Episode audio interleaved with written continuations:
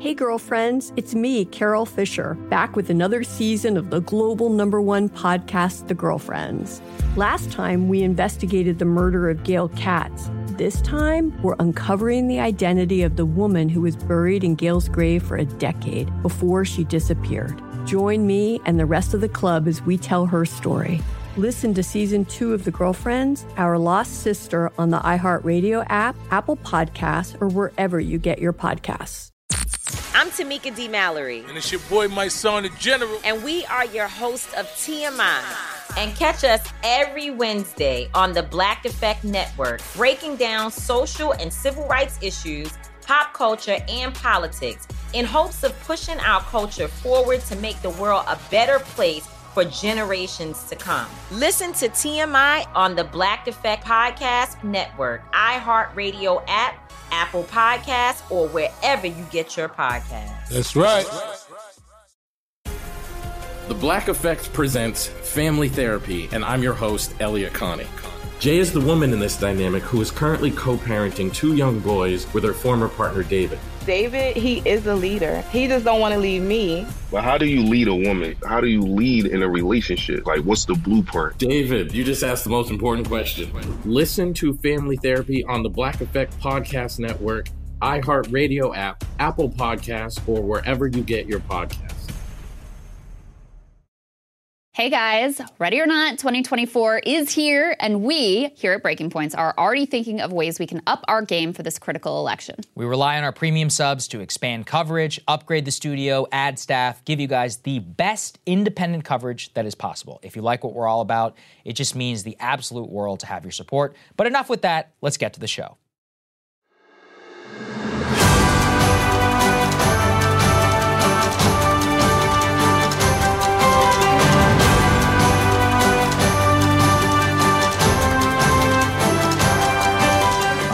Good morning and welcome to Counterpoints. We've got a great show today, don't we? We sure do. We have the new head of the Freedom Caucus here at the end of the show, Representative Bob Good of Virginia. And we have lots of questions for him going into the new year about all the leverage they've got in Congress in the new year. Also, Donald Trump. We're going to start right away with the ruling out of Colorado last night. Yeah. He's off the ballot. For now, indeed. The Supreme Court's reviewing it. I guess technically he's not until the Supreme Court review, but this is a huge case. And we've got a packed show, so there are a couple things we didn't get a chance to put into the show that we wanted to make sure you guys knew about. First of all, huge news on the COVID origin front, which we've been tracking for years now. Yeah. Basically, U.S. Right to Know, and Emily Kopp organization that we've had on the show multiple times, got through the Freedom of Information Act a number of documents from the Defuse grant. You can just go look up their story. But basically what they found is that the folks who were EcoHealth Alliance was trying to get money to do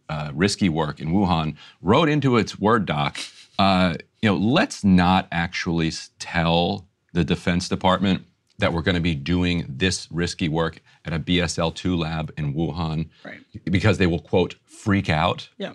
So now they ended up not getting that money, but people believe, they have not gotten money before and still been able to do the research. It's not as if not getting money means nobody can do any lab work. Right. And so the level of deception has raised people's suspicion from, who were already fairly confident that Wuhan was the source up to, close to 99.99% certainty at this point. Right, yeah, and that's how packed the show is. It's just a huge story. We wanted to make sure we mentioned that. And one quick win for workers. I don't know if you guys were following. There's been an almost 2-week-long strike of UPS workers out at the DHL workers at the airport in Cincinnati, Kentucky, which is their main hub. And I interviewed some of these workers like a year ago for my podcast. They organized their union from scratch, with the Teamsters, fought over a contract, and then went on strike and won. And just an incredible victory. This is the kind of thing that unions in the past would spend millions of dollars trying to organize and fail. Right. Not only did they organize the union, they now have a tentative deal. Just an incredible win. We're looking at maybe 1,200, 1,500 workers, but it really sets the tone for the Teamsters after their big UPS win. sets the tone and confirms the tone of the labor movement, for sure. Absolutely. We also have news out of Israel that we're going to get to right after we talk about the decision in the Trump court case in Colorado. Ryan's coverage of Imran Khan and Pakistan is going to continue. There's an update in the story. Good the State Department is just very pleased to have Ryan at the briefing. So he got a question with Matt Miller about that and has updates to the story. Lots of names set to come out by January 1st from Jeffrey Epstein. A lot of people sweating. Yeah, a lot of people are sweating right now. So we'll see if that actually happens. But that is news that we're going to get to. About 200 names are set to be released from Epstein's files, basically, by January 1st. Tucker went in on Ron DeSantis. He was on Tim Pool's show. Ron DeSantis cannot catch a break. Can't catch a break. This poor guy. No, that's right. Well, let's start with Donald Trump, Ryan. And this is a good point also to remind everyone, subscribe to Breaking Points. Make sure you have that subscription. So get your discount, right? There is a holiday discount, but make sure also that you just subscribe in general so you can get the show early, get it to your inbox, and you can, for Counterpoints, see the full show uninterrupted. So make sure to subscribe because we're going to have a lot to cover in the next year. And we might do a Friday show. We might. Yeah. We might. We meant to tease that like months ago. And we're thinking about it. Here's our teaser. Yeah. But let's get subscribe to and we'll do it. Yeah. Yes, exactly. Let's get to the Trump news, though, Ryan, because the Colorado Supreme Court, this is from the Associated Press, they declared former President Donald Trump ineligible for the White House under the U.S. Constitution's Insurrection Clause. So that's part of the 14th Amendment, and removed him from the presidential primary ballot. The AP continues to say that sets up a likely showdown in the nation's highest court to decide whether the front runner for the GOP nomination can remain in the race. It is from Section 3 of the 14th Amendment.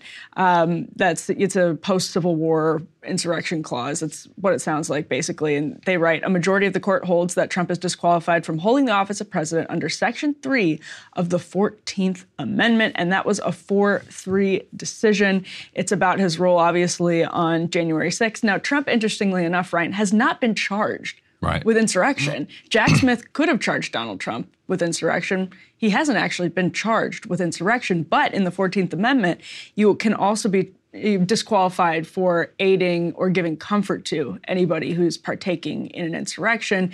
Again, though, it's a strange circumstance for sure. And 4-3 in Colorado. Right, because in the Civil War, it was very clear if you participated in a rebellion or an insurrection. Yeah, like you, no mystery. You wore a uniform. You fought the Union, and the 14th Amendment had a provision that said that if 2/3 of Congress, undid your disqualification, then you could come back into office, and that's how many. Right. That's how so many Confederates were allowed back into Washington. Is that like, all right, fine, come on back. We'll let you back in.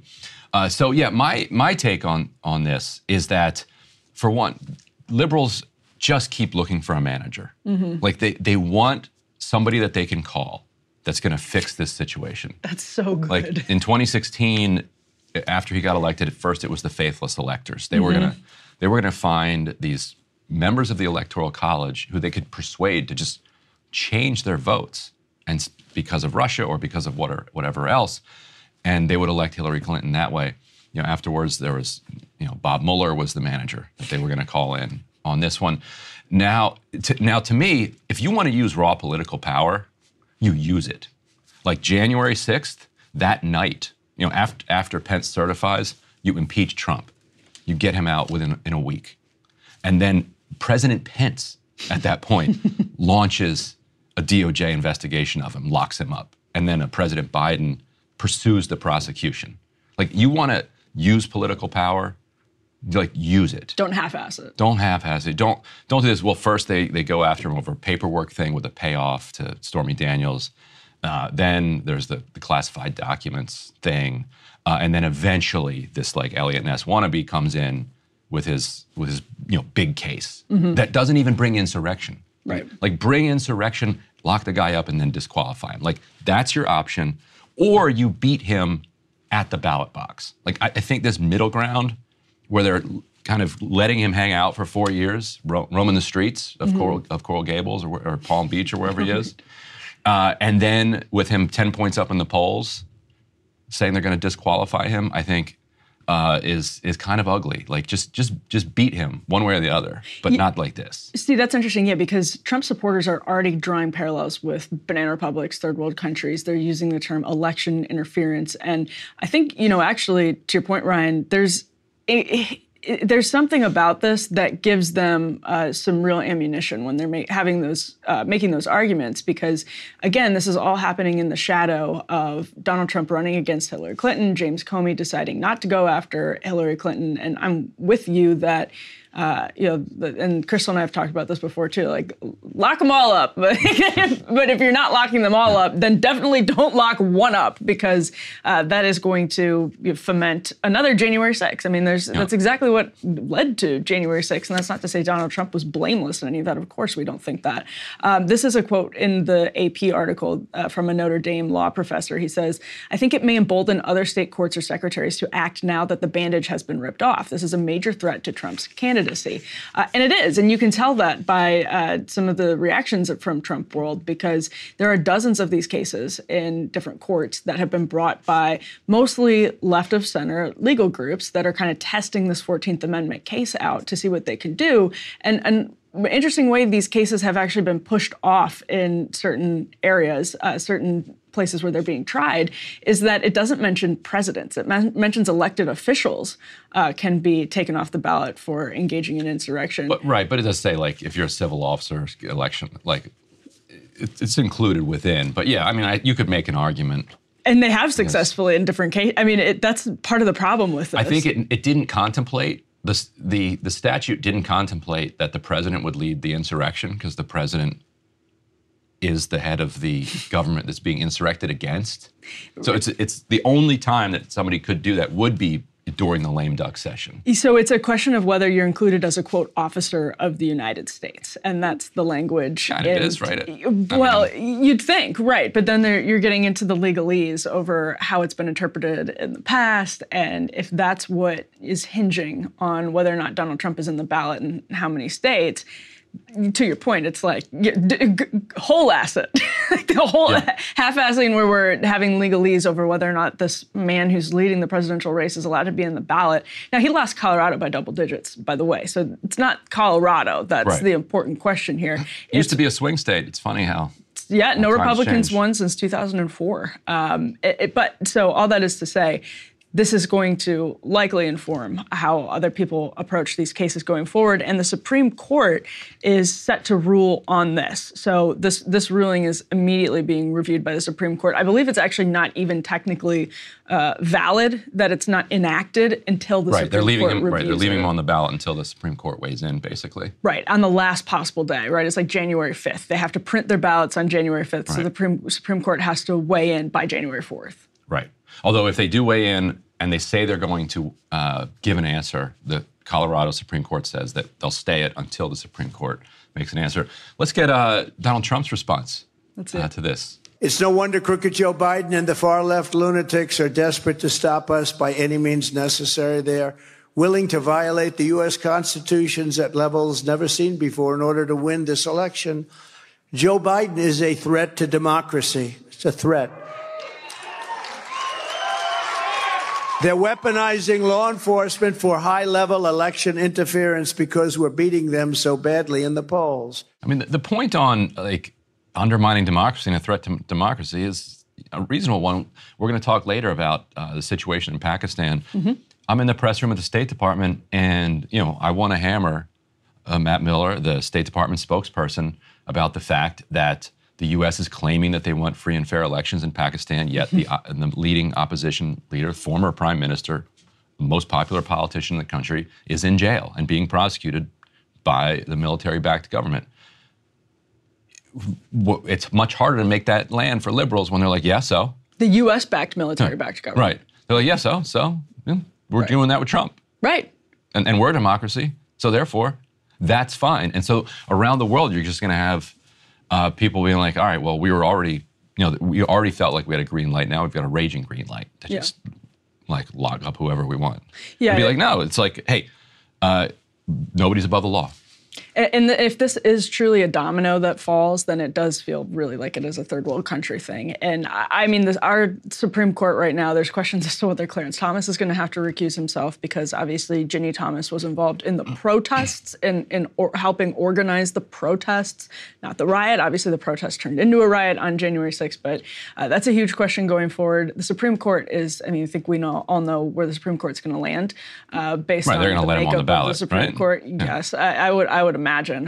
That said, let's hear also, though, this clip from Laura Ingram's show last night, which is actually really interesting as it pertains to this case and how it'll affect the future going forward. Seeing what happened in Colorado tonight, Laura, makes me think, except we believe in democracy in Texas, maybe we should take Joe Biden off the ballot in Texas for allowing 8 million people to cross the border since he's been president, disrupting our state. So that's Lieutenant Governor of Texas, Dan Patrick. And Ryan, the question of whether this is a domino that starts falling, that is going to be, we've seen this, like we've seen this, how Republicans retaliated in the House of Representatives after Nancy Pelosi didn't let them pick who would sit on the January 6th committee.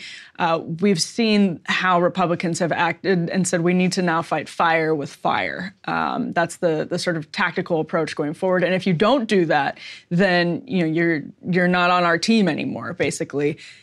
That's fighting fire with fire. And speaking of the Civil War, Abraham Lincoln was not on a single ballot in the South. So when you are so far apart that you're not even willing to put your kind of opponents on the ballot, you've gotten to a place that's going to get violent. And that's what I mean by sorting things out democratically rather than using raw force. Yeah. Because there are two ways that you can solve political disagreements. Through politics or through war. Yeah. And so if you can't do it through politics, you're gonna end up getting war. But like I said, there is an exception. You pull a coup and you fail, everybody understands that is a threat to democracy. You get locked up, but you have to do it right away. Like you have to lock up right away yourself. Yeah, you just cannot let him sit there for 4 years, and then Merrick Garland, not wanting to do it, and then eventually appointing a special counsel who then moves on it. Moves on it while delaying a Hunter Biden case. I mean, it's just such a disaster for the Biden administration. If it's that serious of a threat, you got to move on it. So it was, a 4-3 ruling in the Colorado Supreme Court. Somebody flagged a really interesting point that all of the Ivy League appointees, they're all Democrats, but all of the Ivy League appointees voted to disqualify Trump, and all the Denver Law School appointees voted to allow him on the realignment ballot. Yeah, so... Make of that what you will. Hey, girlfriends, it's me, Carol Fisher. I'm so excited to tell you about the brand new series of The Girlfriends. In season 1, we told you about the murder of Gail Katz at the hands of my ex-boyfriend, Bob. At one point, a woman's torso washed up on Staten Island and was misidentified as Gail. She spent 9 years in Gail's grave, and then she just disappeared. It's almost like it's become this moral obligation to find her. And that's what we're going to do. Find this missing girlfriend and tell her story. With the help of some of your favorite girlfriends from season 1, like my producer, Anna. Oh, my God. My friend, Dr. Mindy Shapiro. Hi, it's Dr. Shapiro, and I'd like to speak with the deputy medical examiner. And, of course, Gail's sister, Elaine Katz. Having no closure. It kills you. Join us as we try to solve a 35-year-old cold case. It's not going to be easy, but it's going to be one hell of a ride. What? I can't believe this. Listen to season 2 of The Girlfriends, Our Lost Sister on the iHeartRadio app, Apple Podcasts, or wherever you get your podcasts. I'm Tamika D. Mallory. And it's your boy, my son, The General. And we are your hosts of TMI. New year, new name, new energy, but... same old us. Oh, yeah. And catch us every Wednesday on the Black Effect Network, breaking down social and civil rights issues, pop culture, and politics in hopes of pushing our culture forward to make the world a better place for generations to come. But that's not all. We will also have special guests to add their thoughts on the topics, as well as break down different political issues with local activists in their community. If you like to be informed and to expand your thoughts, listen to TMI on the Black Effect Podcast Network, iHeartRadio app, Apple Podcasts, or wherever you get your podcasts. That's right. I'm Elliot Connie, and this is Family Therapy. My best hopes, I guess, identify the life that I want and work towards it. I never seen a man take care of my mother the way she needed to be taken care of. I get the impression that you don't feel like you've done everything right as a father. Is that true? That's true. And I'm not offended by that. Thank you for going through those things, and thank you for overcoming them. Wow. Thank God for deliverance. Every time I have one of our sessions be positive. It just keeps me going. I feel like my focus is redirected in a different aspect of my life now. So, how'd we do today? We did good. The Black Effect presents Family Therapy. Listen now on the Black Effect Podcast Network, iHeartRadio app, Apple Podcasts, or wherever you get your podcasts.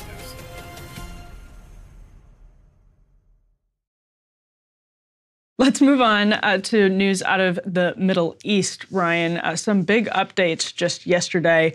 You actually drove some of the news yesterday. I think we have a clip of you in the State Department briefing right now that we can start with. Yeah, look, this is actually, I guess the question sets it up itself. Yeah, so we can roll a clip in the State Department.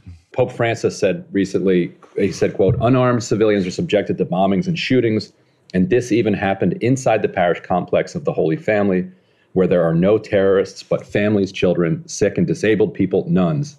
Someone says it's terrorism, it's war. Yes, it's war, it's terrorism, unquote. So first, is the Pope wrong about this? And is the U.S. concerned about its standing among the international community if the Pope is willing to describe what Israel is doing as terrorism? So one of the things that we have made clear to Israel from the outset is that we do not want to see churches, mosques, schools, hospitals attacked. In the secretary's last trip, he had a very candid conversation with the Israeli government about the importance of protecting those civilian sites and ensuring that they are on deconfliction lists so they are not targeted. I will say with respect to this particular incident that you raised, we raised this directly with the Israeli government and asked tough questions about it, and we will continue to do so. Where are the answers? Yeah, tough questions. It raises the question of how weak is the United States here? Like if they're serious that they genuinely don't want Israel bombing churches, mosques, schools, and hospitals, and Israel continues to target churches, schools, hospitals, and mosques, what does that say? So one of two things, right? Like either the U.S. has no leverage over Israel and is like the weakest superpower that's ever existed puppet on the face of the earth. Puppet master, they can't find the strings. Or it's actively supportive of it and just saying so otherwise in public. This particular incident is we have no answers to your point about them, your point to Matt Miller. He's saying, we've raised this issue and asked, quote, tough questions, and we'll continue to, keep you updated on it. I want to know what Israel told them, because this is continues to be a really strange situation that's starting to remind me of the Shireen Abu Akleh incident, obviously tragedy a couple of years ago. It was like a year and a half ago at this point, where the Israeli government said, we absolutely did not do this. Or the IDF said, we absolutely did not do this. They came out and said, this is not how we operate. And it eventually turned out that's what happened. Yeah, it is what happened. The evidence so far is suggesting that it is what happened. But typically when you get a flat denial from, I'm not just talking about Israel, but any government, just absolutely no, that means you don't usually maybe we should take this go to the mat, go on the right. When you're going on the record, maybe you take seriously that denial as opposed to just like, oh, we'll review it, whatever it is. Yeah. Usually you take that more seriously than someone brushing the question off. The evidence here continues to suggest that a mother and a daughter were sniped basically when they left a church. And according to church officials there, one of the women was shot and killed. The other woman was trying to bring her into safety inside the church and was then herself shot. And that 7 other people were wounded who were then trying to help those 2 women. who were shot. They also say that an Israeli tank shelled the church compound, blew up their generator, so now they're without power, and also destroyed a kind of side complex where 54 disabled people were finding refuge. And by destroying the generator and their breathing machines and adding them to the 2 million displaced persons, have put their lives at very serious risk, because they're the kinds of people that cannot live without electricity. And so Israel would try to claim, like they did with Shireen Abu Akleh, well, this was Palestinians that shot at them, and we don't target journalists or whatever. In this case, the claim that like Hamas may have done this for some weird reason is undermined by the fact that there's also like IDF tanks there shelling the church, because like Hamas doesn't have tanks. Well, and wasn't the IDF's initial response, or somebody in the Israeli government's initial response, was to say we were operating there against Hamas? So like they said, they conceded right away that they were operating in the area against Hamas. Right, and so their public responses have been deplorable. So let's play a couple of those. Let's roll this one right here. You heard our Member of Parliament, Leila Moran there, her relatives, 6 of them, targeted by Israeli army snipers in a church compound in Gaza. What on earth is going on?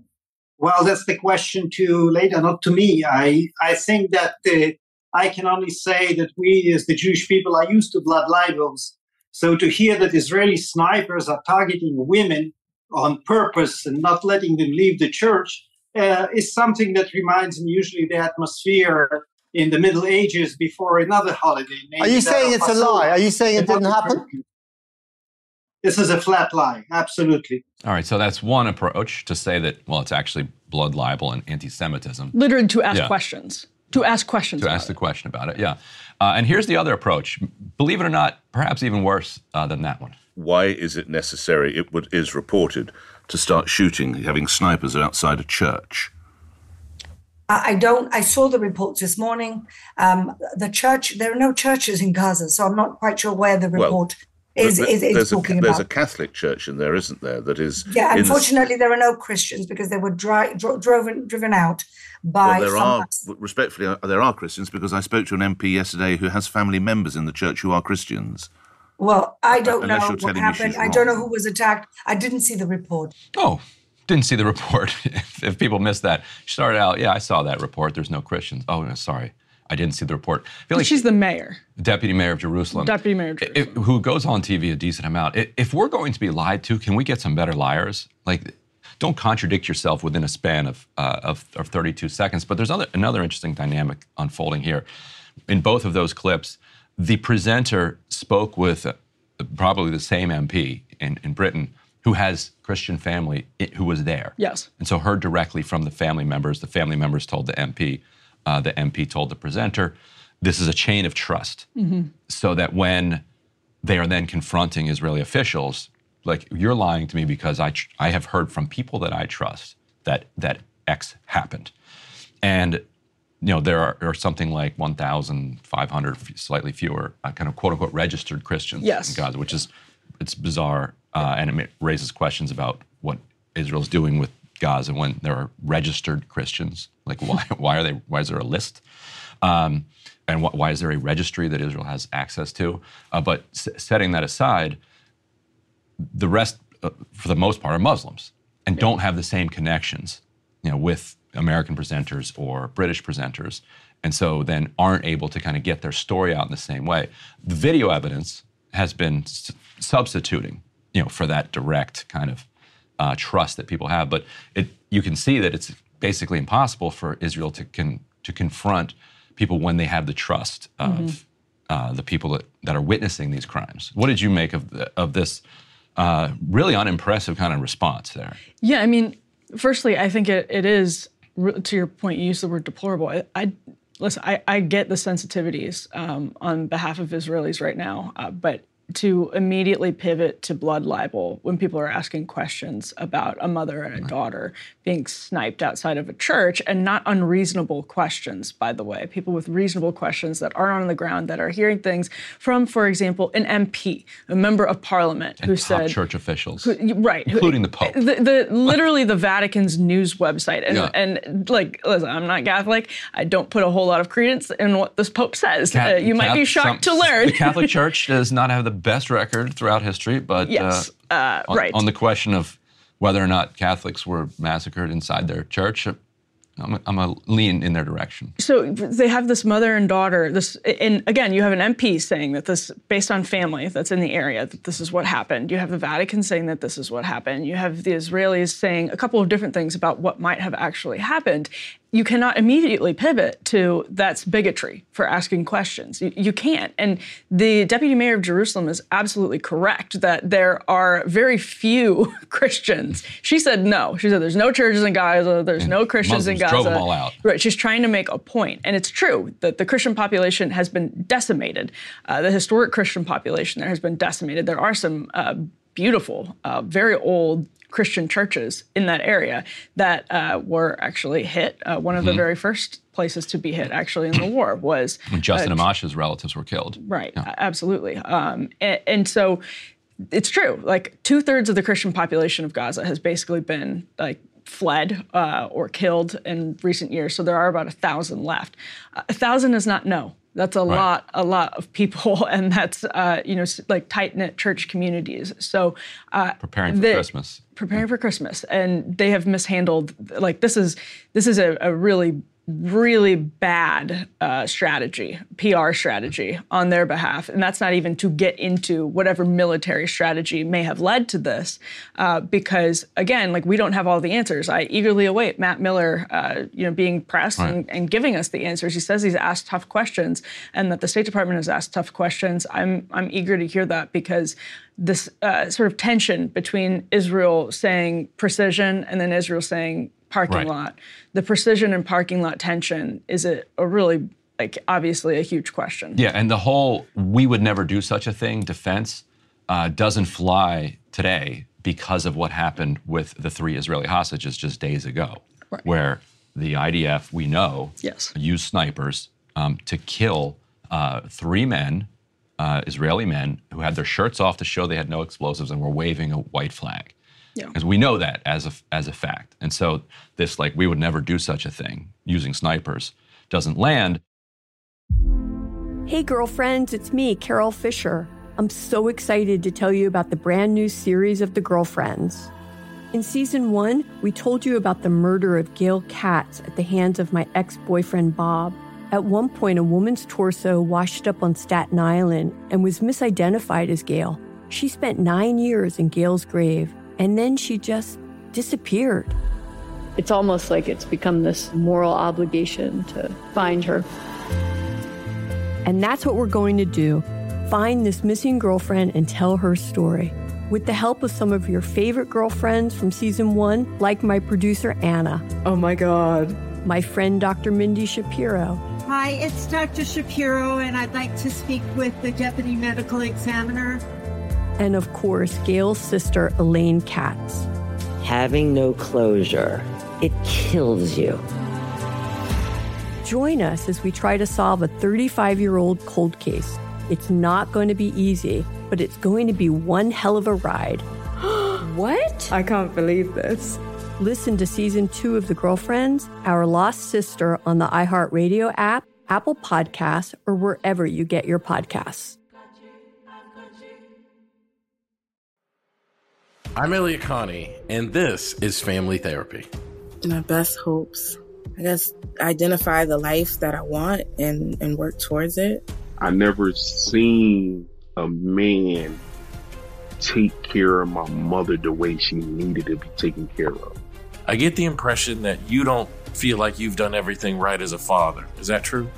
That's true, and I'm not offended by it. Thank you for going through those things, and thank you for overcoming them. Wow, thank God for deliverance.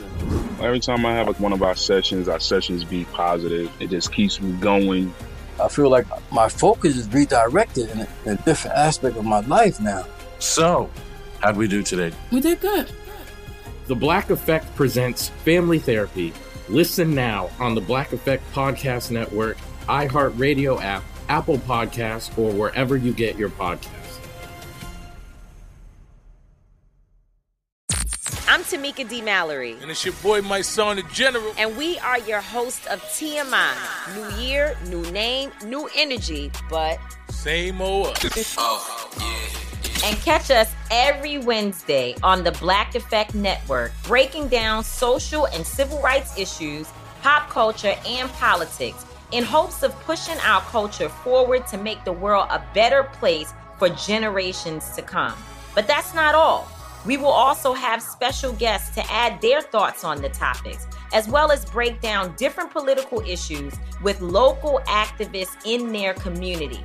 If you like to be informed and to expand your thoughts, listen to TMI on the Black Effect Podcast Network, iHeartRadio app, Apple Podcasts, or wherever you get your podcasts. That's right. I think that is what is now driving Israel kind of back to the negotiating table, if we can put up this this Axios scoop.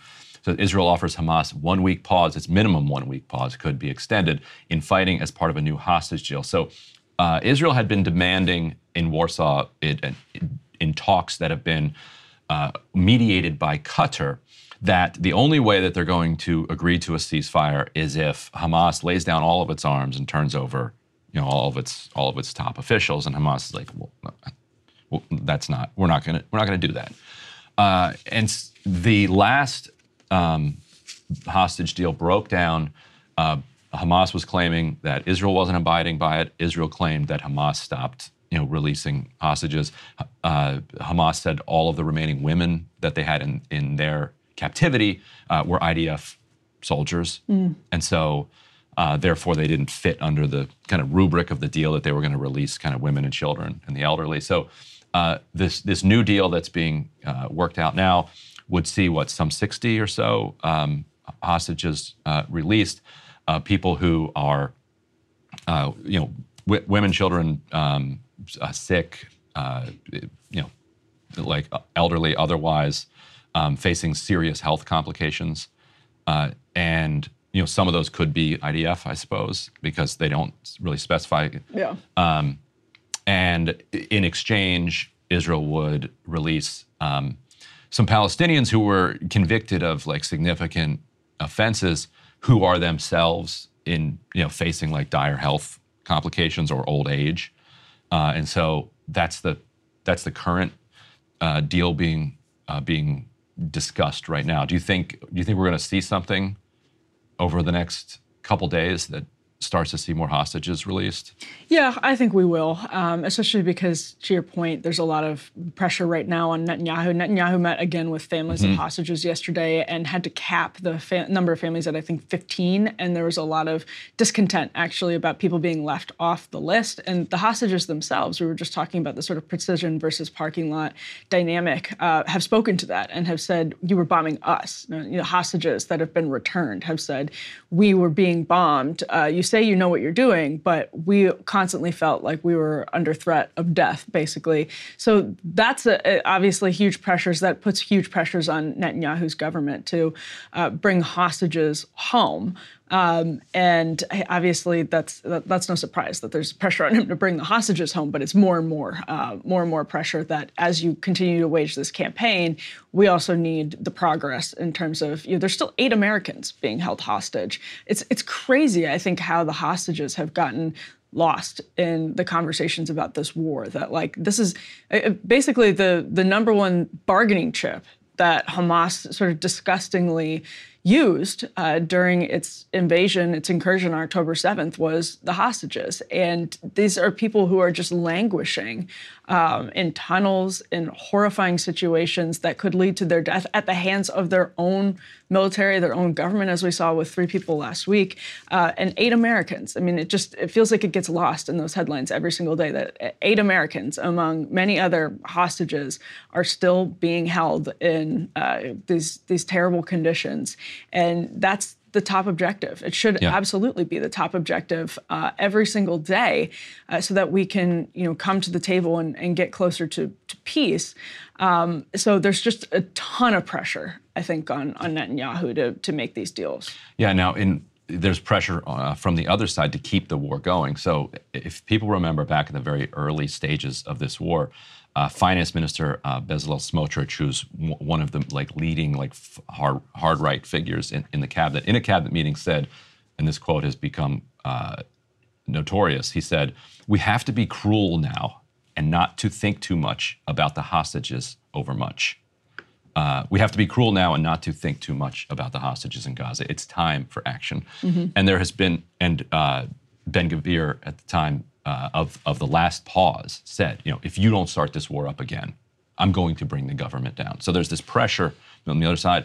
It is not lost on the far right inside the cabinet that a lot of these hostages have been peace activists in the past.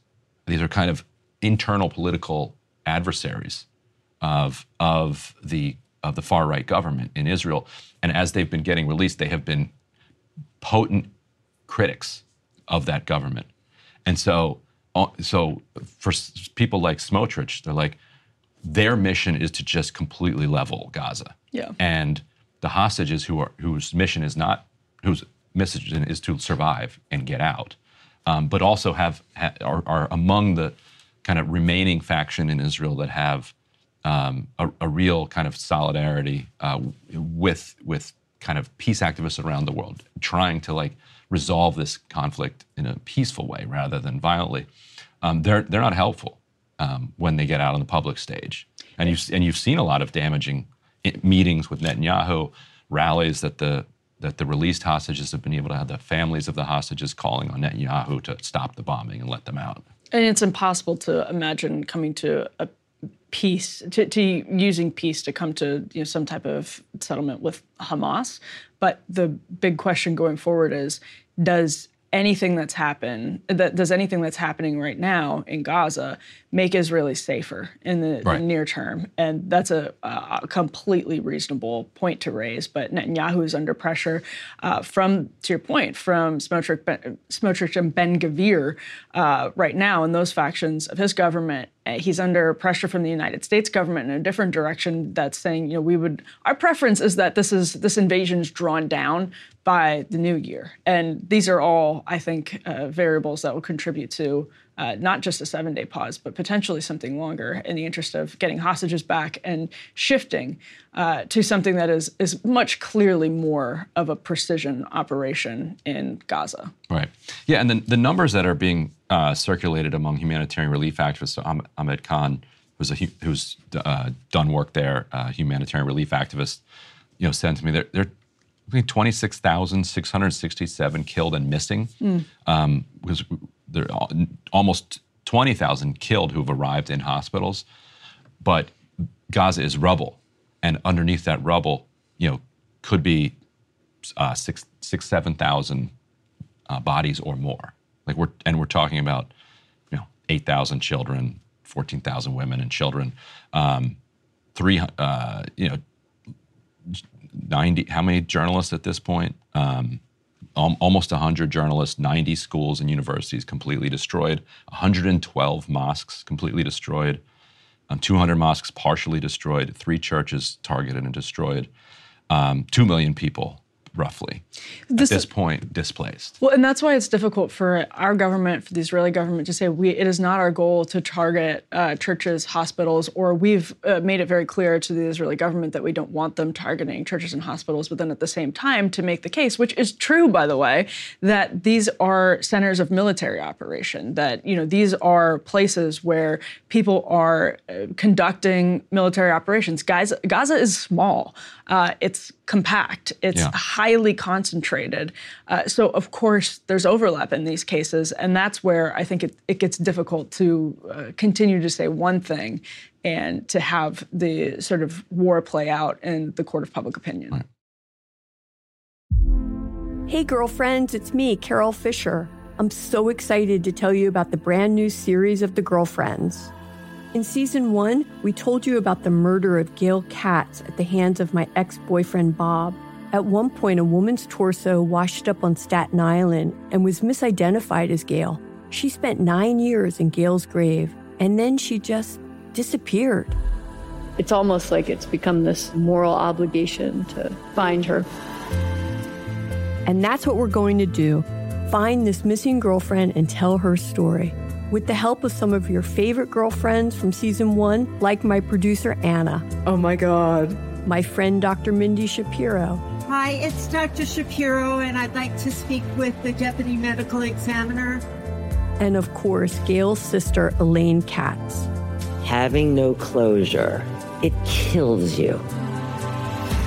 Join us as we try to solve a 35-year-old cold case. It's not going to be easy, but it's going to be one hell of a ride. What? I can't believe this. Listen to Season 2 of The Girlfriends, Our Lost Sister on the iHeartRadio app, Apple Podcasts, or wherever you get your podcasts. I'm Tamika D. Mallory. And it's your boy, my son, The General. And we are your hosts of TMI. New year, new name, new energy, but... same old us. Oh, yeah. And catch us every Wednesday on the Black Effect Network, breaking down social and civil rights issues, pop culture, and politics in hopes of pushing our culture forward to make the world a better place for generations to come. But that's not all.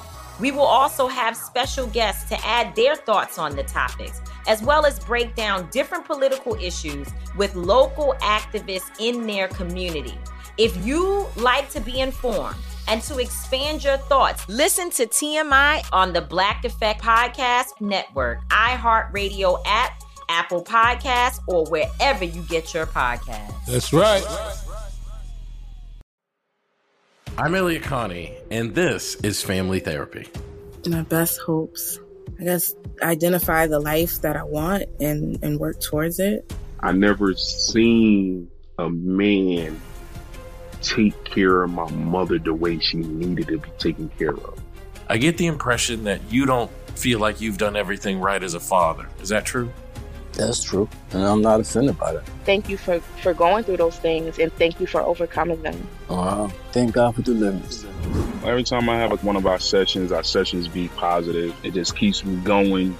I feel like my focus is redirected in a different aspect of my life now. So, how'd we do today? We did good. The Black Effect presents Family Therapy. Listen now on the Black Effect Podcast Network, iHeartRadio app, Apple Podcasts, or wherever you get your podcasts.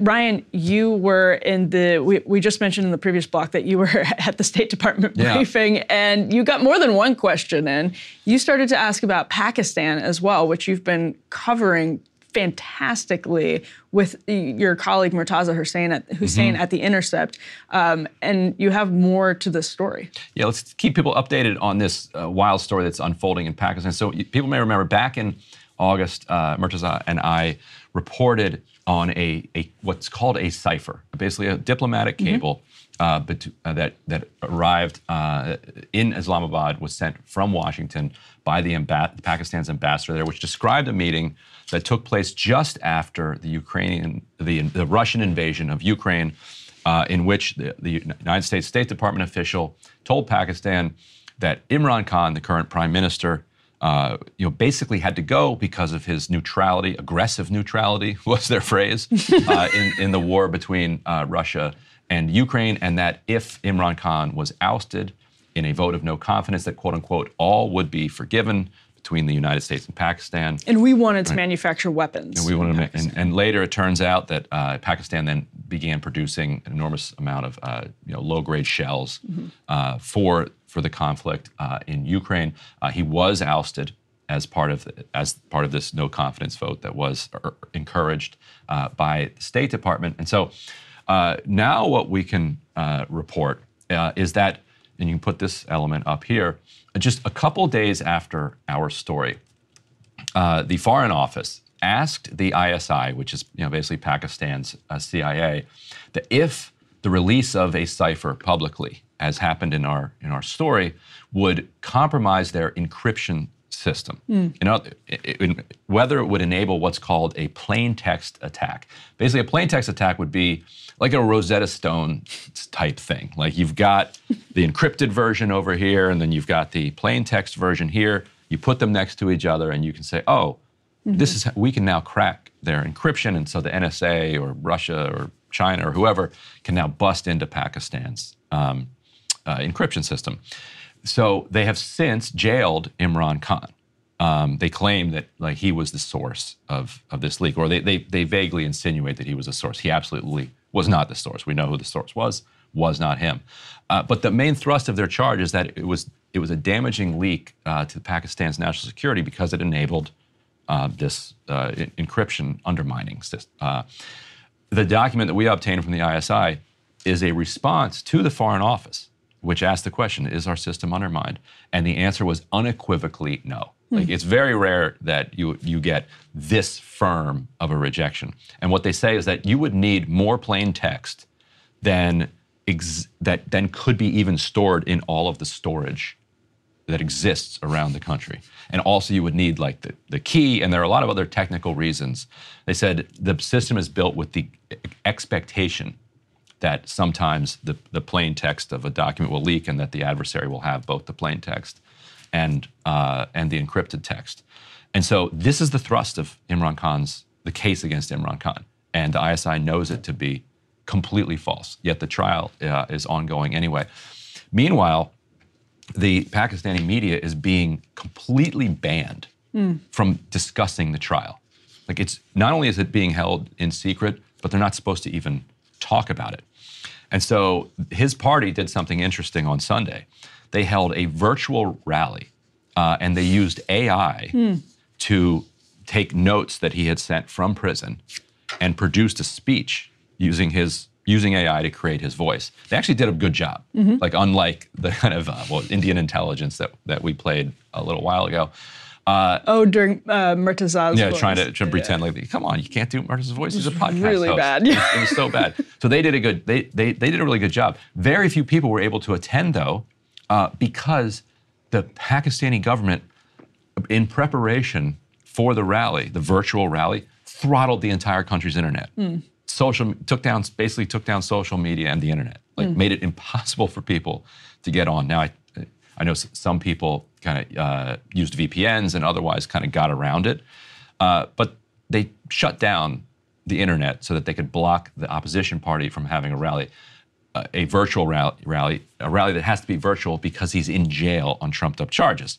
That gets us to the State Department, which has repeatedly insisted that there need to be free and fair elections. So I asked, do these conditions count under that? So here, let's play this interaction between me and Matt Miller yesterday. And on Pakistan, I want to read you a Voice of America headline. They headlined the story, Pakistan restricts internet access amid rare opposition online rally. That's a recent article.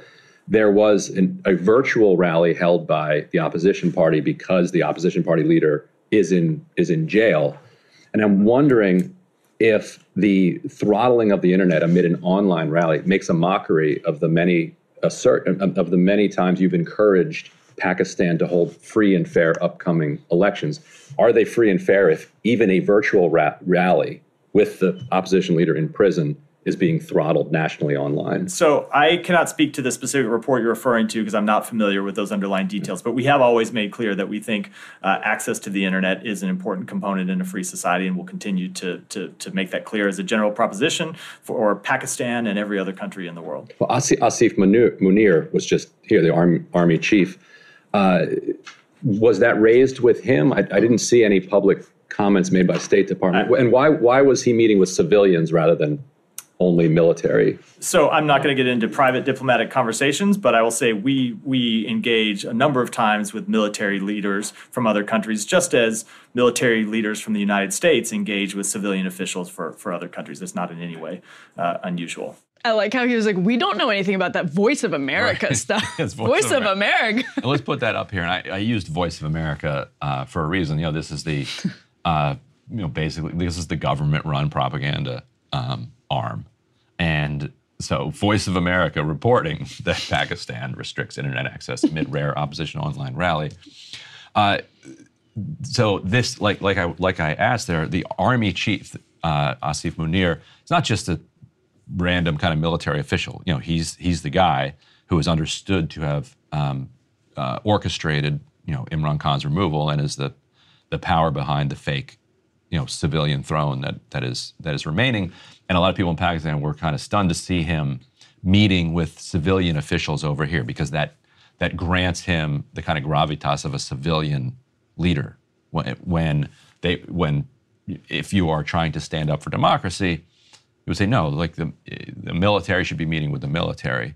And by allowing him to meet with Blinken or allowing him to meet with top civilian officials, only then kind of validates all the crackdown that's going on. Mm. It says that you're kind of recognizing this as legitimate, and the fact that they were willing to take down the internet to stop an opposition rally while the army chief was here in the United States shows that they feel pretty confident that they have full U.S. backing for this crackdown. And so the U.S. is going to basically annihilate democracy in Pakistan, a country of 250 million people, which is going to leave no real mechanism to work out the country's internal contradictions. And the U.S. better know what it's doing, breaking these eggs. I was going to say, right, yeah, at least we're aiding the dissolution of, yes. And, you know, it reminds me, we had a conversation about new reporting on Patrice Lumumba and what happened in the Congo in the middle of the 20th century. And you mentioned earlier in the show that it's getting hard for the United States to look at countries like Pakistan and talk about their elected democratic representatives with a straight face. And obviously, you know, there have been contradictions in our public and private sort of dealings with similar issues for decades. But you mentioned earlier in the show that, you know, we were talking about the Supreme Court ruling in Colorado, the Colorado State Supreme Court ruling 4-3 against Donald Trump, which is now going to the Supreme Court here in D.C. I could really see like this same scenario playing out here. And the big picture takeaway for me is that the CIA and the American sort of intelligence apparatus, the State Department, are getting so much more comfortable doing what they used to do in private, in public, with like less shame to all of it. That like it's almost a point to boast about when you do this stuff. Like when you take down Donald Trump's Twitter account after being pressured by, you know, people in the public and private sectors. Like Imran Khan, you know, gets his virtual rally throttled in Pakistan. Mm-hmm. Donald Trump gets his whole Twitter account throttled for years. It's sort of just like this control mentality. Everyone's getting more comfortable and almost, in fact, proud and pressured to exercise those powers. And I think it would be fair to say, maybe Erdogan in competition, that Imran Khan would be the most popular Muslim elected official in the world. And to have him jailed during the Israel-Gaza war, I think is unfortunate for the public debate, because you know he'd be a real voice that the world would be listening to on this question. But let's turn to 170 sad sacks who may have their names released as part of the ongoing Jeffrey Epstein legal situation. This is kind of exciting. A judge ruling that she's going to unseal the names of 170 people associated with Epstein. She's giving them, unfortunately, 2 weeks to appeal this individually. So we might not get them when we expect, because I would imagine if somebody's name is on this list, they're going to try to take the opportunity to appeal that and keep their name hidden. So what do we got here? Right. So more than 170 people, the New York Post says, with ties to Jeffrey Epstein, including ex-employees and victims, are in store for an uncomfortable start to the new year. Now, let's put a pin in that question about victims, because we're not just talking about potential ex-employees. Their names are set to be dredged up in a trove of court documents to be unsealed in the coming weeks, the Post adds. Manhattan federal judge Loretta Preska on Monday ordered the release of the long-sealed documents in a since-settled defamation lawsuit that Epstein accuser Virginia Giuffre brought against the convicted pedophiles, Madam Ghislaine Maxwell, back in 2015. So this is one of the Giuffre cases. Under the ruling, dozens of individuals who have been previously referred to as Jane Does or John Does in various court filings linked to the suit will likely be identified publicly when the materials tied to them are unsealed in full. So the judge has given them, as Ryan said, 14 days to appeal the decision, according to the order that was released early this week. So that would put us in early January, sometime around like January 1st, actually. Basically, have a Merry Christmas, everyone. Several people who are likely to be ID'd in the unsealed papers have previously spoken out in media interviews about their working relationships with the convicted pedophile or how they were abused by him over the years, according to the ruling. So what that's saying is there's some of this is already going to be public. And remember also that some of this could be victims. So as tempting as it is to kind of do a victory lap and, have some optimism that people will be at least brought to public attention going forward, they do have 2 weeks to appeal. And some of them, again, may be victims. So that's not a sort of pleasant situation for a lot of people going forward. And this is a Giuffre defamation suit.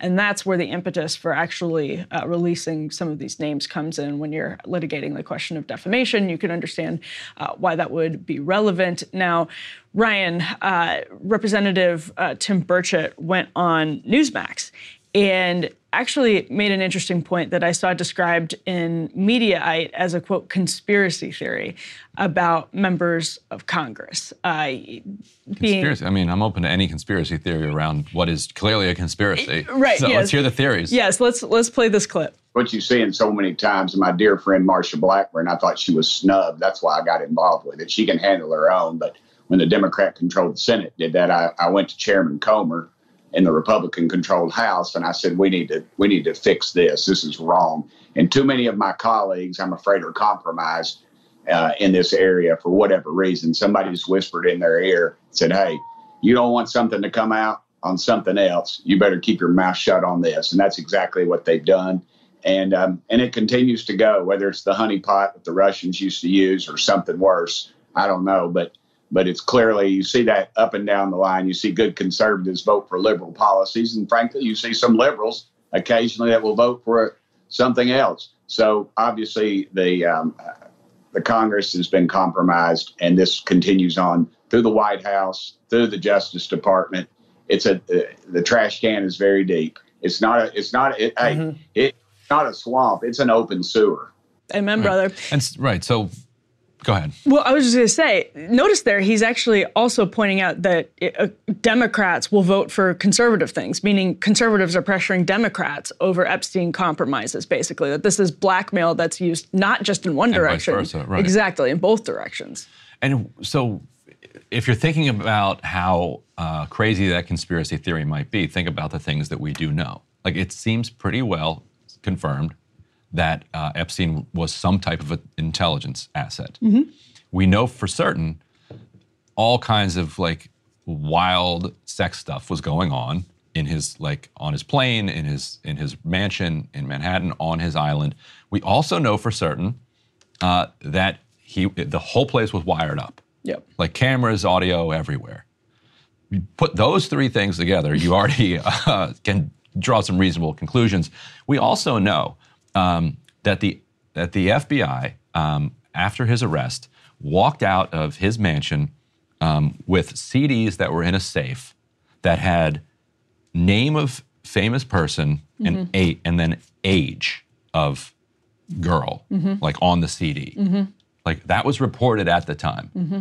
Those CDs were never. Where are those CDs? Like presumably the FBI has them. Who is? Yeah, exactly. Where are they? Like that is an enormous number of investigative leads. If this was on the up and up, and somebody was actually following this, because that seemed like Epstein's blackmail that he had on the entire world. Yeah. Which now would be in the hands of whoever walked out of that mansion with that blackmail. Mm-hmm. The fact that we haven't seen a single one of those prosecutions. Single investigation into those really leaves what Burchett is saying as like the most logical explanation at this point. It's a conspiracy theory.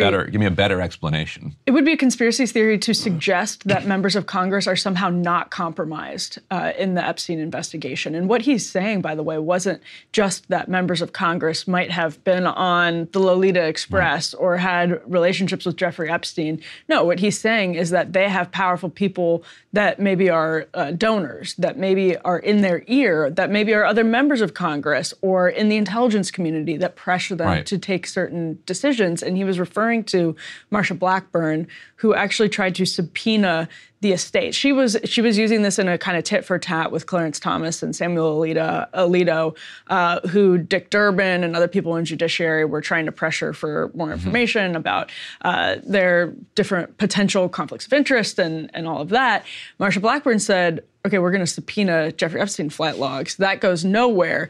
And that's what Burchett is referencing. And it is interesting because, again, you could subpoena the estate of Jeffrey Epstein for the flight logs, for that information in a number of different ways. You could, Congress, if they wanted to know more information about Jeffrey Epstein, and they had consensus on wanting to know more information about what was going on with Jeffrey Epstein, they could use these mechanisms. They're choosing not to. And Burchett's point, it would be a conspiracy to suggest that what he's saying is untrue. And his point was not, if you listen carefully to what he was saying, his point was not that every member of Congress is caught up in the Epstein scandal. What he was saying is that people have come to them and said, you've got your own skeletons in the closet. And so if you go here, other people are going to go there. Right. And so let's just leave it all alone. Yeah.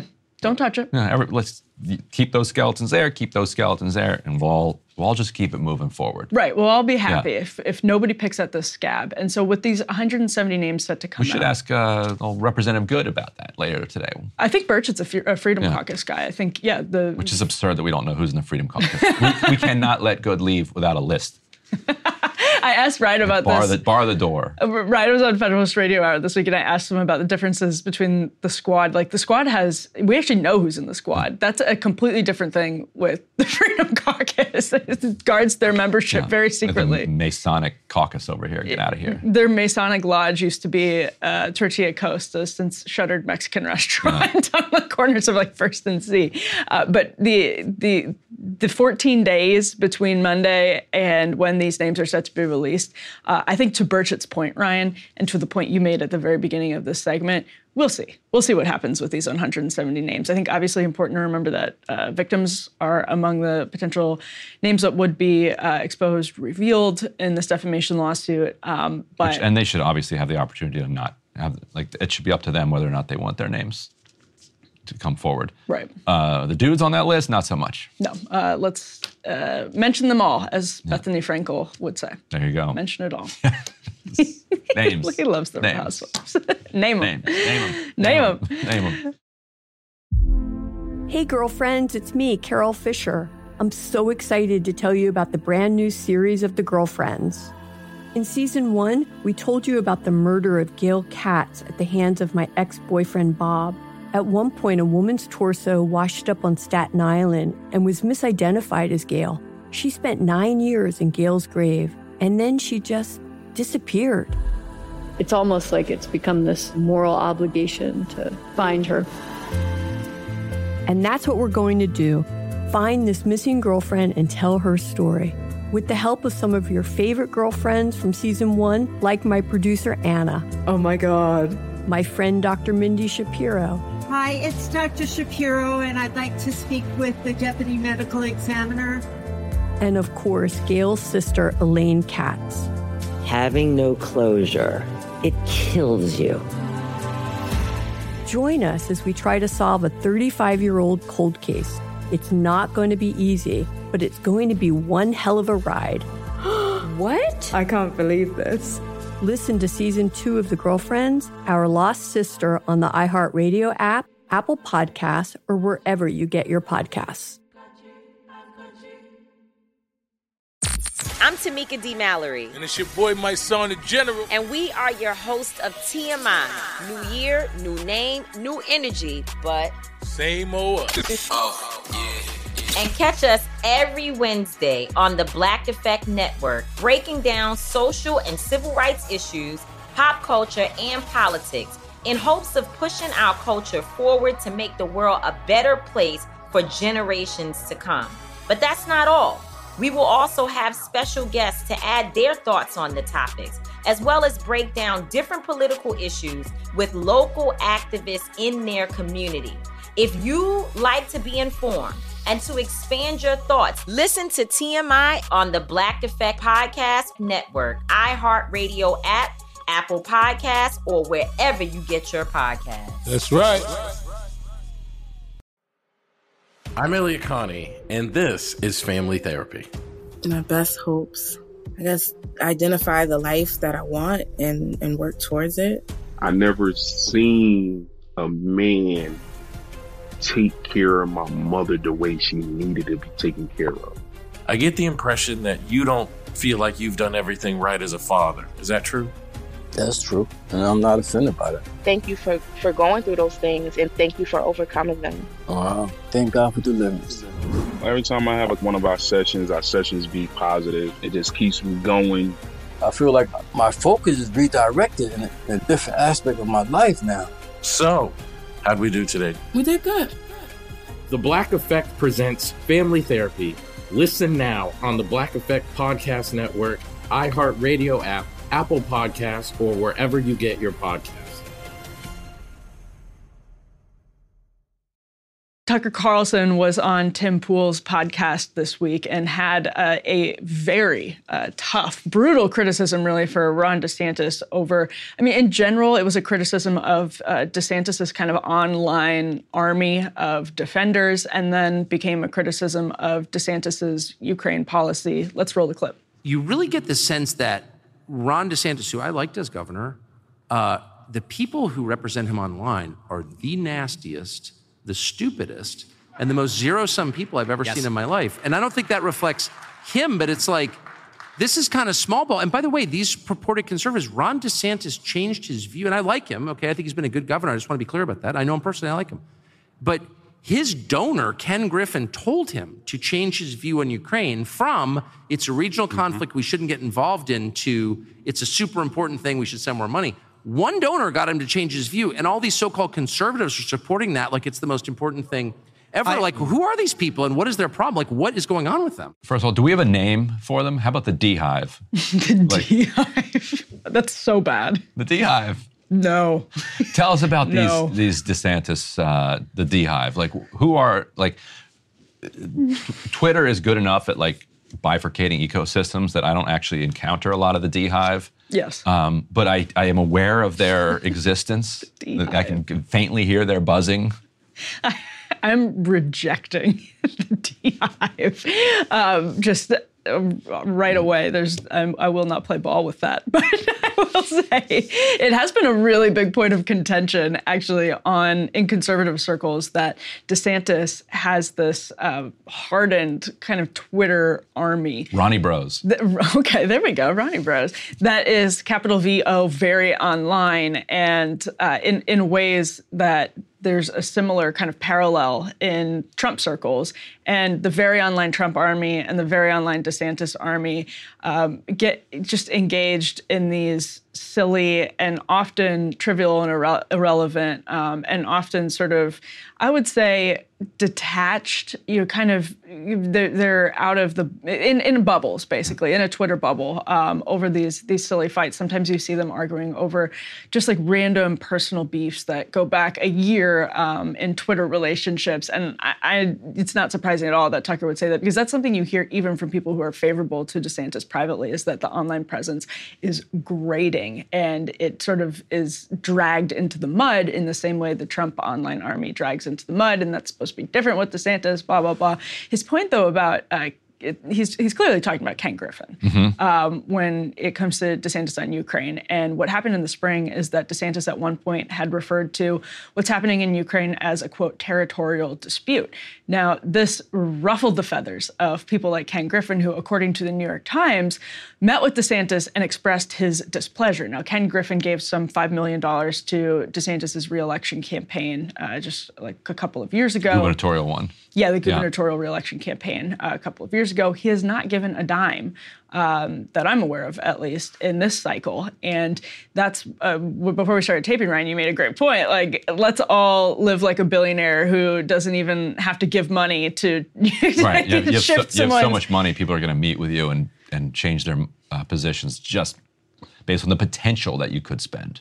Right. And he has since seemed to cool on DeSantis, as many people on Wall Street seem to have cooled on DeSantis over, and I think this is very interesting, cultural issues. I know we've actually talked about this before, that, you know, for the billionaires, that's sort of the bottom line. Like, they will go to the mat for low taxes and less regulation, but once you start actually pushing, like, conservative cultural priorities, different question. So that's what we've seen with people like Ken Griffin. Now, whether Ken Griffin's meeting with Ron DeSantis actually made him take back. He said some stuff about the territorial dispute thing. Right, and he got beaten up kind of broadly, so it could have been some of that pressure. Yeah, and right. I think, actually, when I was looking at the timeline, I don't necessarily know that that adds up. It's possible that there was something that Ken Griffin, and Tucker could be referring to something that's not publicly available, that Ken Griffin did have a call with Ron DeSantis right away after he said that, and Ron DeSantis came out and clarified the territorial dispute comics. That is what happened, but we don't know that Ken Griffin had anything to do with that.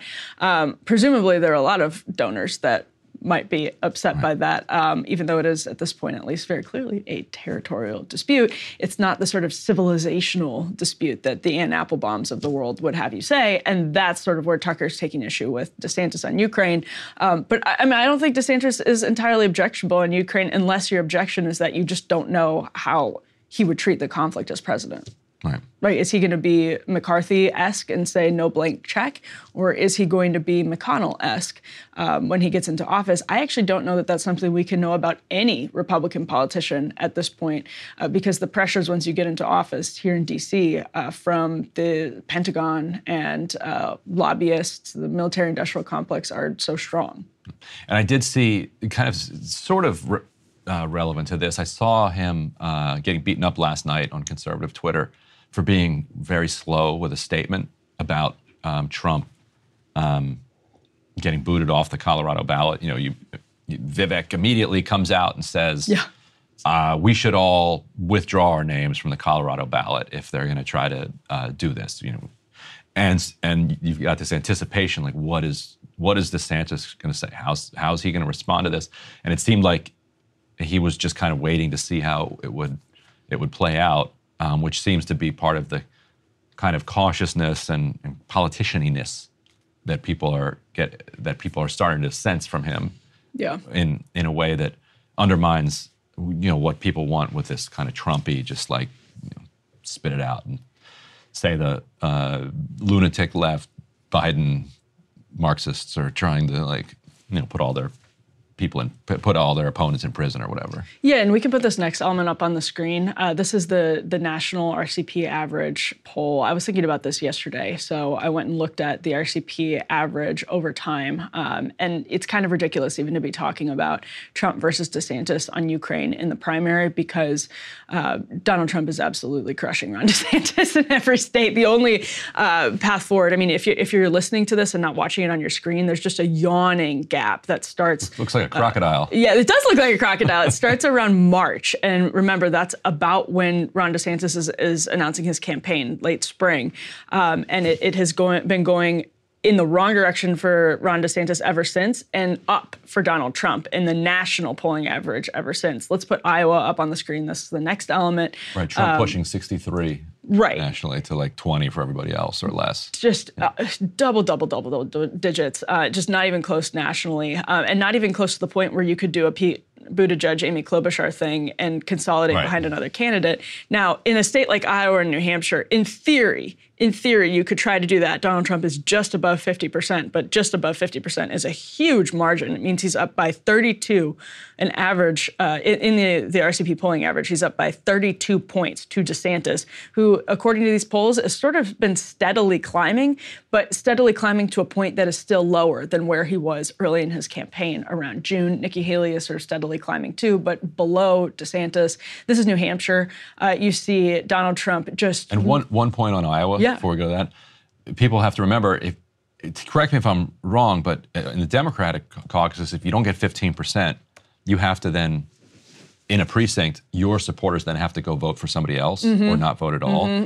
So you got a ton of people that are under 15% there.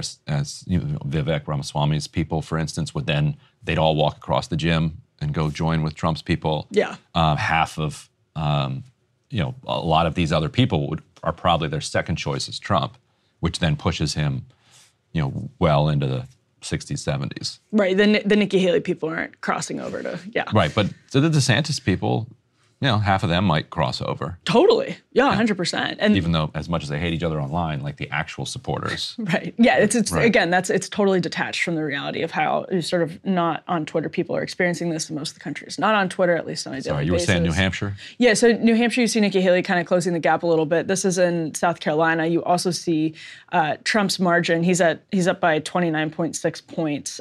He was up at different points, according to these polling averages, 35, 34, so maybe that's dipping a little bit. There isn't a ton of good polling out of South Carolina yet.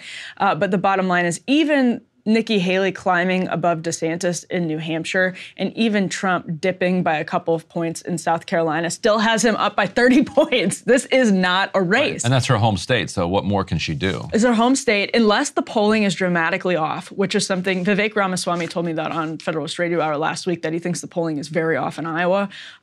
It seems plausible given that how— Because he's only at 5 and he's like, I'm feeling good. So, but if the polling is really off, maybe he's at 50, maybe he's actually at 15. Maybe he's actually at 20. The bottom line is Donald Trump is still the clear favorite, to the point where if this were anybody else, we would say this is not a race at all. This primary is a laughingstock. And so that's all that is to say, the sort of tit for tat DeSantis versus Trump has some interesting kind of broad ideological relevancy for the conservative movement as they're kind of trying to figure out where they go. But in terms of this primary, the material reality, this is not a competition right now. Yeah. All right. Well, we're going to transition into an interview now with the leader of the Freedom Caucus, Representative Bob Good. Is he allowed to admit that? That he's the leader of the Freedom Caucus? Yes, because he was voted. Caucus? You can ask about that, actually. So we'll be back with Representative Good right after this. Hey, girlfriends, it's me, Carol Fisher. I'm so excited to tell you about the brand new series of The Girlfriends. In season 1, we told you about the murder of Gail Katz at the hands of my ex-boyfriend, Bob. At one point, a woman's torso washed up on Staten Island and was misidentified as Gail. She spent 9 years in Gail's grave, and then she just disappeared. It's almost like it's become this moral obligation to find her. And that's what we're going to do. Find this missing girlfriend and tell her story, with the help of some of your favorite girlfriends from season 1, like my producer, Anna. Oh my God. My friend, Dr. Mindy Shapiro. Hi, it's Dr. Shapiro, and I'd like to speak with the deputy medical examiner. And of course, Gail's sister, Elaine Katz. Having no closure, it kills you. Join us as we try to solve a 35-year-old cold case. It's not going to be easy, but it's going to be one hell of a ride. What? I can't believe this. Listen to season 2 of The Girlfriends, Our Lost Sister, on the iHeartRadio app, Apple Podcasts, or wherever you get your podcasts. I'm Tamika D. Mallory. And it's your boy, my son, The General. And we are your hosts of TMI. New year, new name, new energy, but same old us. Oh, yeah.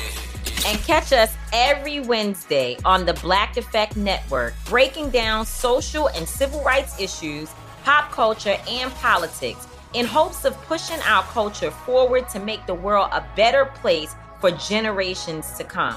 But that's not all. We will also have special guests to add their thoughts on the topics, as well as break down different political issues with local activists in their community. If you like to be informed and to expand your thoughts, listen to TMI on the Black Effect Podcast Network, iHeartRadio app, Apple Podcasts, or wherever you get your podcasts. That's right. I'm Elliot Connie, and this is Family Therapy. My best hopes, I guess, identify the life that I want and work towards it. I never seen a man take care of my mother the way she needed to be taken care of. I get the impression that you don't feel like you've done everything right as a father. Is that true? That's true. And I'm not offended by that. Thank you for going through those things, and thank you for overcoming them. Wow. Thank God for deliverance. Every time I have one of our sessions be positive. It just keeps me going. I feel like my focus is redirected in a different aspect of my life now. So, how'd we do today? We did good. The Black Effect presents Family Therapy. Listen now on the Black Effect Podcast Network, iHeartRadio app, Apple Podcasts, or wherever you get your podcasts.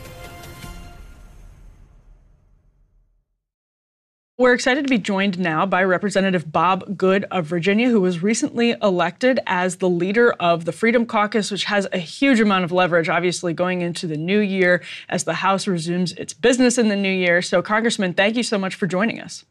Great to be with you. Thanks for having me. I want to start with that first question. I mean, we still have the one-person motion to vacate. That rule is still in place, which is obviously a huge piece of leverage that the Freedom Caucus has over Mike Johnson.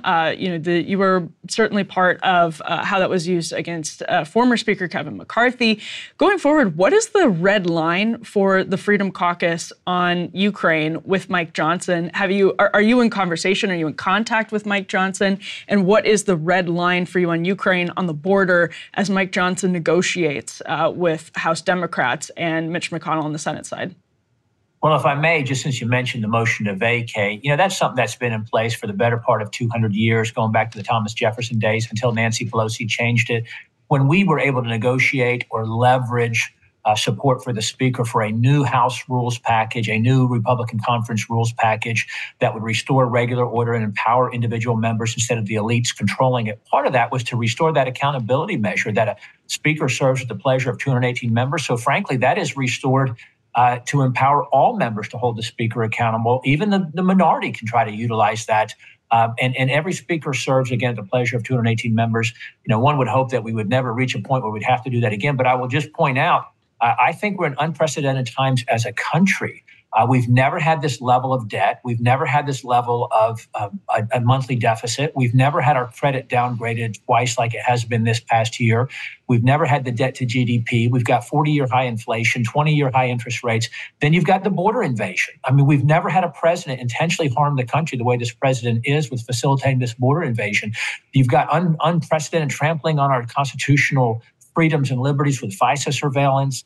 There's so many crises, the weakening of our military, the war on American energy, affordable, reliable energy, the climate, environmentalism, extremism. So like no time before, must we stand up and deliver for the American people and validate the faith and trust they placed in us when they gave us the majority a year ago. And so far, we failed to do that. That's why some of us are willing to do whatever it takes to try to bring transformational change to Congress. That said, you asked specifically about Ukraine. Yes, we're in regular contact with the Speaker, and certainly I've had conversations with him and interaction with him to a greater degree since I was elected as the incoming chairman of the Freedom Caucus. But his position is, and I think will remain, and we're certainly encouraging him to that effect, that Ukraine is dead on arrival. Support for Ukraine is dead on arrival in the House until if and when the Senate passes H.R. 2, our outstanding, strong border security bill that the House passed months ago, and the president signs it into law. And not until we have that done and we begin to see measurable metrics, demonstrated performance on securing our border, would we even talk about support for Ukraine? And if that was to even be considered, it must be paid for, which is unprecedented. We don't pay for supplementals in this town. It must be paid for and offset. It must have accountability, transparency. It must have a strategy attached to it for a defined limit to U.S. involvement. All of those things to even be considered. I'm unlikely to support it irrespective of those things, but it can't be brought to the floor of the House. We can't trade our border security in a phony way, a phony version that comes out of the Senate that pretends to secure the border. We already have the good legislation. The Senate must sign it, pass it rather. The president must sign it. It must become law. It must be enforced. And by a lawless administration who to this point is breaking our laws and purposefully facilitating this border evasion that is doing irreparable harm to the country. So is that a motion? Would you move to vacate Mike Johnson if he plays ball with McConnell and Democrats on Ukraine over the border? Well, similar quick answers. We're not trying to obviously vacate our speaker. I believe he's a conservative. I believe he's an honest guy. I believe that he loves the country. I believe that he wants to do the right thing. That said, this is not personal. It wasn't personal with the previous speaker. It's not personal with this speaker. This is performance-based.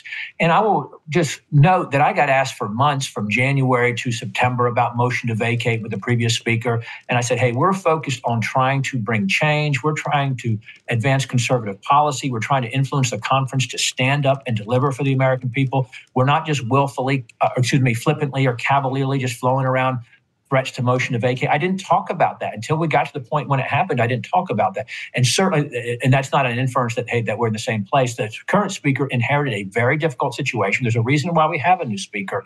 And, you know, we put him in the fourth quarter when we're down 35-0 and we've lost 10 games in a row. That's the Republican Party that's failed to deliver for the American people. That's failed to show the demonstrated willingness to fight and to draw and enforce red lines that we're going to stand and fight for the American people instead of caving and surrendering as we have done for the last 30 years, I would suggest.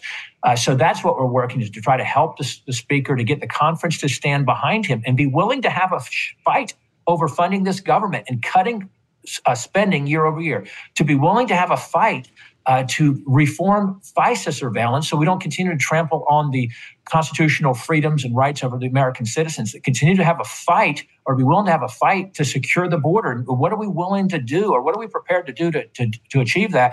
And then to continue to fight to keep Israel aid as a standalone package that's paid for, that isn't hijacked, utilized to hijack support for Israel and tying it to Ukraine. That again, we will not consider aid to Ukraine until this border is secure. Not talked about being secure, not promised to be secure, but actually is secure. So that's where we are. We're trying to influence the right things and trying to work with our speaker when he's right. And encourage him to do the right things, but then to challenge him when he's wrong, when we don't think he's doing the right thing. And I think that the demonstration of that is we were adamantly opposed to the continuing resolution that passed. We were adamantly opposed to the NDAA that didn't have the good policy reforms in it and was negotiated secretly in the back room between House and Senate leadership instead of a true conference committee, and worse, attached the FISA surveillance extension without the necessary reforms to protect Americans. Mm-hmm. We do want to get into that FISA extension in a moment, but I'm curious, why does Israel aid deserve kind of a clean up or down vote, whereas Ukraine aid ought to get tied to HR2? What's the difference there? It feels like we're talking war and peace. Each ought to get an up or down vote. Yeah. Great question. And I would just point out that one of the many things that's wrong with Washington is that you try to avoid tough. Too often, we've tried to avoid tough votes and protect members from taking controversial votes and being on record for what they stand for or against. So you package things together that aren't necessarily related. So in other words, it's like the Farm Bill. The Farm Bill is 75% a welfare bill. But you know what? We don't vote against farmers. You got to vote for the welfare package. Or if you're a Democrat who wants the welfare package, then we sort of use that to get you to vote for the farmers. Instead of having both of them separated and stand alone on their own merits or lack thereof, so we can reform and improve both of those instead of putting them together. Same thing with, Ukraine aid has nothing to do with Israel aid. Or nothing to do with humanitarian assistance for Hamas, or nothing to do with Taiwan, or nothing to do with disaster relief. This $110 billion package that the president and the Senate want us to pass together. So the speaker was right, and we certainly encouraged him to do that shortly after becoming speaker, because the American people and the Congress overwhelmingly support aid to what I would consider one of our top two or three allies in the world, Israel. And for a number of reasons, Americans and the Congress overwhelmingly supports that. So let's consider Israeli aid without controversy in and of itself on its own merits. And it passed with every Republican, I think, except one in the House and 12 Democrats. It was paid for by cutting Biden's IRS expansion, because Israel is not bankrupt as a country. They are not fiscally unstable like we are as a country. They don't have $34 trillion in national debt, so we ought not to borrow from our kids and our grandkids. We can pay for it by reducing Biden's IRS expansion, which is breaking the mold of borrowing more and exacerbating our debt situation for a supplemental, which is by design it's never paid for. Right, but real quick though, doesn't that increase the deficit to cut back on tax enforcement? No, it doesn't, because you've got, again, Biden's trying to spend $80 billion to hire 87,000 new IRS agents to go after, harass, intimidate, threaten regular income Americans who are audited at 5 times. But that stuff works. Like people, right? The American, the American people don't need a more oppressive, more powerful IRS going after them, especially when the IRS has been demonstrated, like many of our federal agencies, to be political in its nature on who it goes after and who it doesn't. And again, we're bankrupt, so we can't afford an expansion of the IRS. The American people aren't paying too much in taxes. The government is spending far too much. We've got a spending problem. We don't have a revenue problem in this country. So one thing I wanted to ask about is the comments Marjorie Taylor Greene made to CNN. And the only reason I'm asking about it is because, again, just to emphasize, the Freedom Caucus has a huge amount of leverage going forward in the new year, in the new Congress. And, you know, from the perspective of a conservative, we'll hopefully be calling some shots going forward. And Marjorie Taylor Greene is claiming that your chairmanship, your impending chairmanship of Freedom Caucus is hurting fundraising, that your endorsement of DeSantis over Donald Trump has hurt unity in the Freedom Caucus, et cetera, going forward. Is there any truth to any of that? And is it true that that sort of Trump-DeSantis divide and potential fundraising issues are hurting the Freedom Caucus's ability to sort of work together as one unit that's able to call shots kind of cohesively with all the leverage that it has in the new year and a very slim margin of a majority in the House and the motion to vacate back in place? That's a long question. Let me take a stab at it. Marjorie Taylor Greene has demonstrated that she'll say anything to smear or attack or lie about those to whom she has a personal vendetta or a grievance against. Marjorie Taylor Greene showed herself to be the fraud that she is when she unconditionally supported the former speaker a year ago. And then, of course, she got lots of blowback against her because she had positioned herself as a brand of somehow anti-establishment and a change agent in Washington. Then she unconditionally supported the former speaker. That was obviously very unpopular with her base. She then smeared and lied against, lied against those of us who were fighting to change or to prevent the former speaker from getting elected back in January. She was then subsequently kicked out of the Freedom Caucus because of her behavior. So she knows very little about the Freedom Caucus. She is an island to herself now. She was kind of a useful idiot at the hands of the former speaker back in January to try to help him become speaker. Now she's kind of isolated herself. She has no support among the membership. And so she lies and smears and attacks others. The Freedom Caucus board overwhelmingly elected me as chairman. The general membership overwhelmingly elected me as chairman. We, as the Freedom Caucus, continue to fight for the conservative principles that the Republican Party is supposed to stand upon. We are the anchor, the conservative conscience of the Republican majority in the House. We're willing to challenge our own leadership when we're wrong because we don't work for them. We work for our constituents and those who elected us. Did she have any support inside the Freedom Caucus during that debate? I don't quite know how the Freedom Caucus internal stuff works, but was there anybody that was like, no, she's great? I won't get into the internal dynamics of it. I'll just say that there was an overwhelming decision to remove her from the Freedom Caucus, and I guess she's got an axe to grind as a result of that. Going back to the FISA fight that you talked about earlier, there was some hope that there would be a kind of progressive caucus, Freedom Caucus alignment on this issue that would be able to kind of roll back some of these surveillance authorities. You guys seem to get steamrolled at the very end, and as the NDAA was going through the House, I think you needed, 146 votes to be able to stop it from getting the two-thirds majority to go through to kind of force the spy masters back to the table to negotiate the surveillance authorities. You guys fell short by a couple dozen votes. What went wrong, and what can the Progressive Freedom Caucus coalition, if it exists, do differently when this fight comes back in the spring? Well, the American people don't want FISA extended without the reforms to protect them. We can't have warrantless searches of U.S. citizens where you don't have to go before a judge with probable cause and get permission, if you will, validation for the reason to surveil or spy upon U.S. citizens.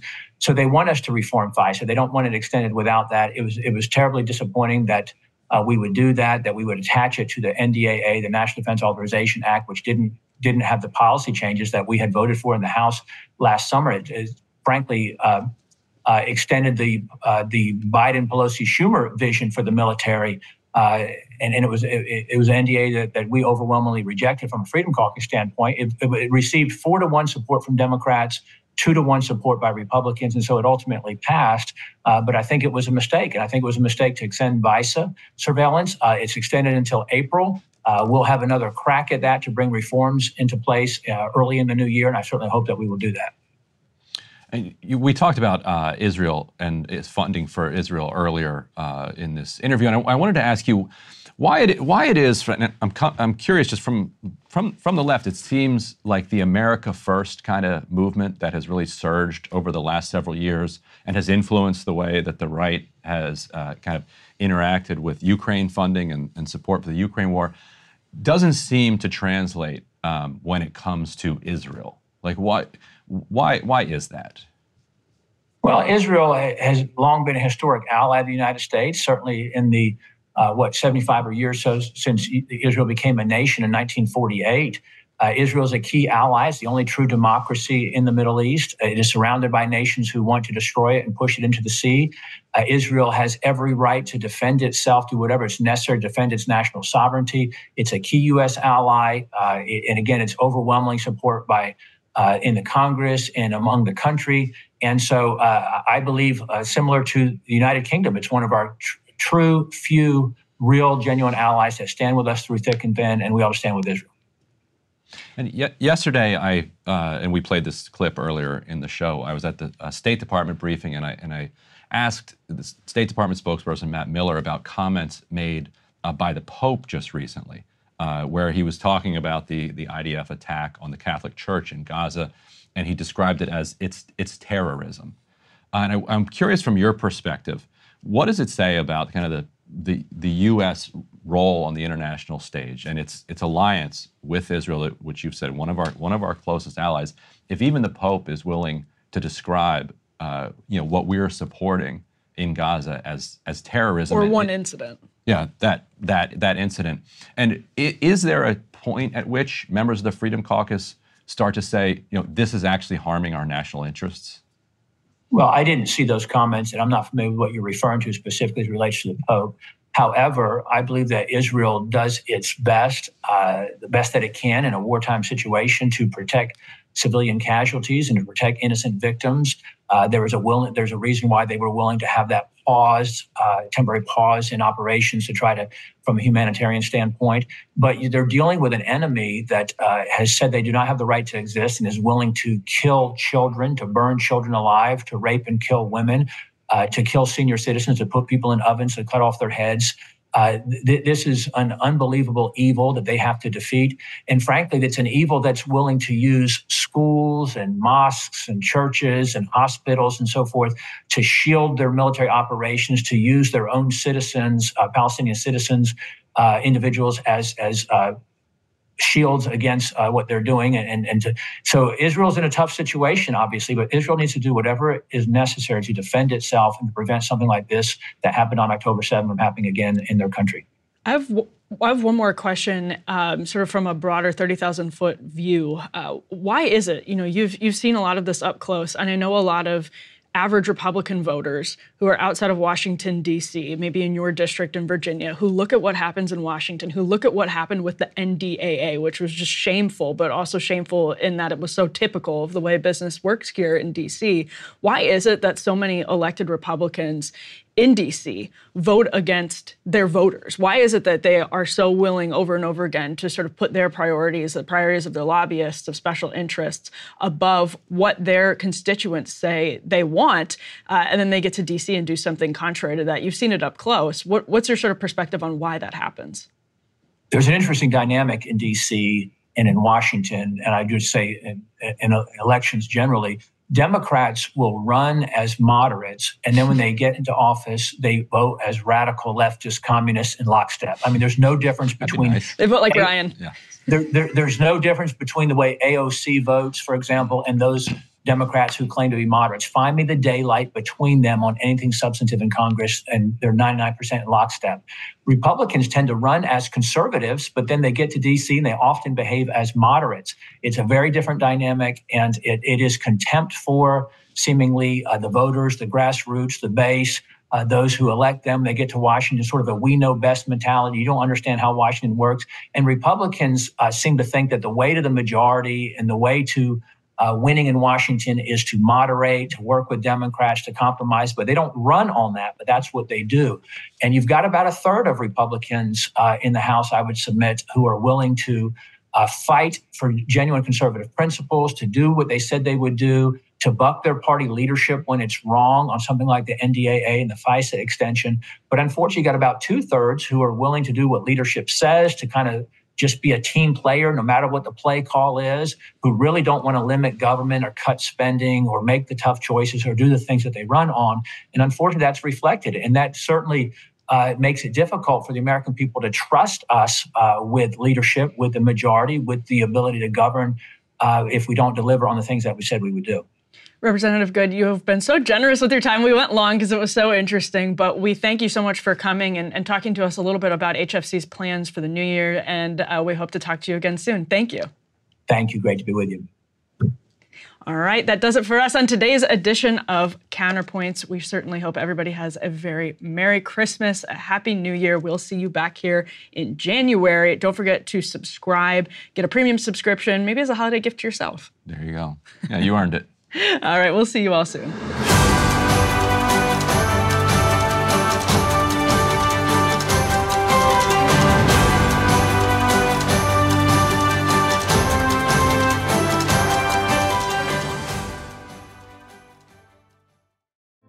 Hey, girlfriends, it's me, Carol Fisher, back with another season of the global #1 podcast, The Girlfriends. Last time, we investigated the murder of Gail Katz. This time, we're uncovering the identity of the woman who was buried in Gail's grave for a decade before she disappeared. Join me and the rest of the club as we tell her story. Listen to Season 2 of The Girlfriends, Our Lost Sister on the iHeartRadio app, Apple Podcasts, or wherever you get your podcasts. I'm Tamika D. Mallory. And it's your boy, my son, The General. And we are your hosts of TMI. And catch us every Wednesday on the Black Effect Network, breaking down social and civil rights issues, pop culture, and politics in hopes of pushing our culture forward to make the world a better place for generations to come. Listen to TMI on the Black Effect Podcast Network, iHeartRadio app, Apple Podcasts, or wherever you get your podcasts. That's right. The Black Effect presents Family Therapy, and I'm your host, Elliot Connie. Jay is the woman in this dynamic who is currently co-parenting two young boys with her former partner, David. David, he is a leader. He just don't want to leave me. Well, how do you lead a woman? How do you lead in a relationship? Like, what's the blueprint? David, you just asked the most important question. Listen to Family Therapy on the Black Effect Podcast Network, iHeartRadio app, Apple Podcasts, or wherever you get your podcasts.